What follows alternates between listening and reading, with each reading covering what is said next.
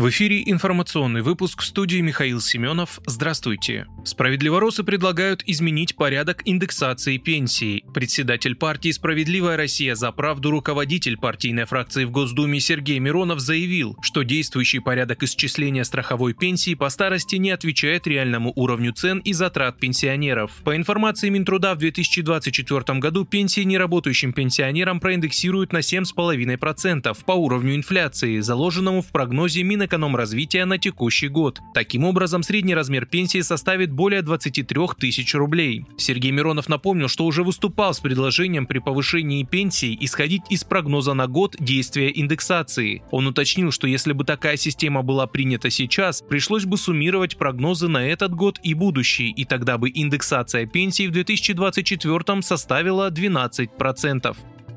Президент Владимир Путин поручил правительству рассмотреть вопрос о строительстве Северо-Сибирской железнодорожной магистрали. Об этом говорится в поручениях главы государства по итогам августовского совещания с членами правительства. Кабмин должен изучить вопрос вместе с правительством Кемеровской области, РАН и РЖД, представить доклад до 1 марта. Стратегии развития железнодорожного транспорта России до 2030 года, утвержденной в 2008 году, говорилось, что строительство Севсиба необходимо для развития промышленной зоны в Нижнем Приангарии Ангарии. Стратегия предусматривала, что дорога свяжет Нижневартовск, Томскую и Иркутскую области. Предполагалось, что дорога протяженностью более 2000 километров сможет разгрузить Трансип.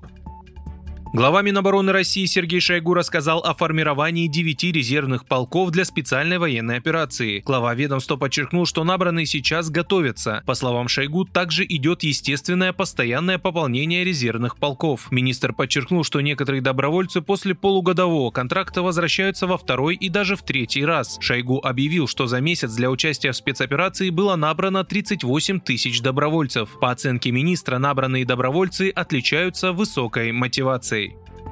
Курорты минеральных вод являются одними из наиболее популярных для отдыха российских туристов зимних направлений. Об этом стало известно по результатам данных, полученных от одного российского туристического оператора. Кисловодск, Пятигорск и Синтуки выбирали для своего отдыха не менее 47% туристов от общего количества туристов, которые забронировали отдых в конце года. 25% заявок обычно приходится на отдых на курортах Краснодарского края. Стоит отметить тот факт, что заявок на отдых в Анапе в этом году больше стало на 35%, 10%, в Сочи отдыхать стало больше на 17% россиян, а в Геленджике отдыхать стало больше сразу на 72% россиян, чем в прошлом году. Также стало известно о том, что 18% российских пользователей смогли выбрать для отдыха иные направления внутри России.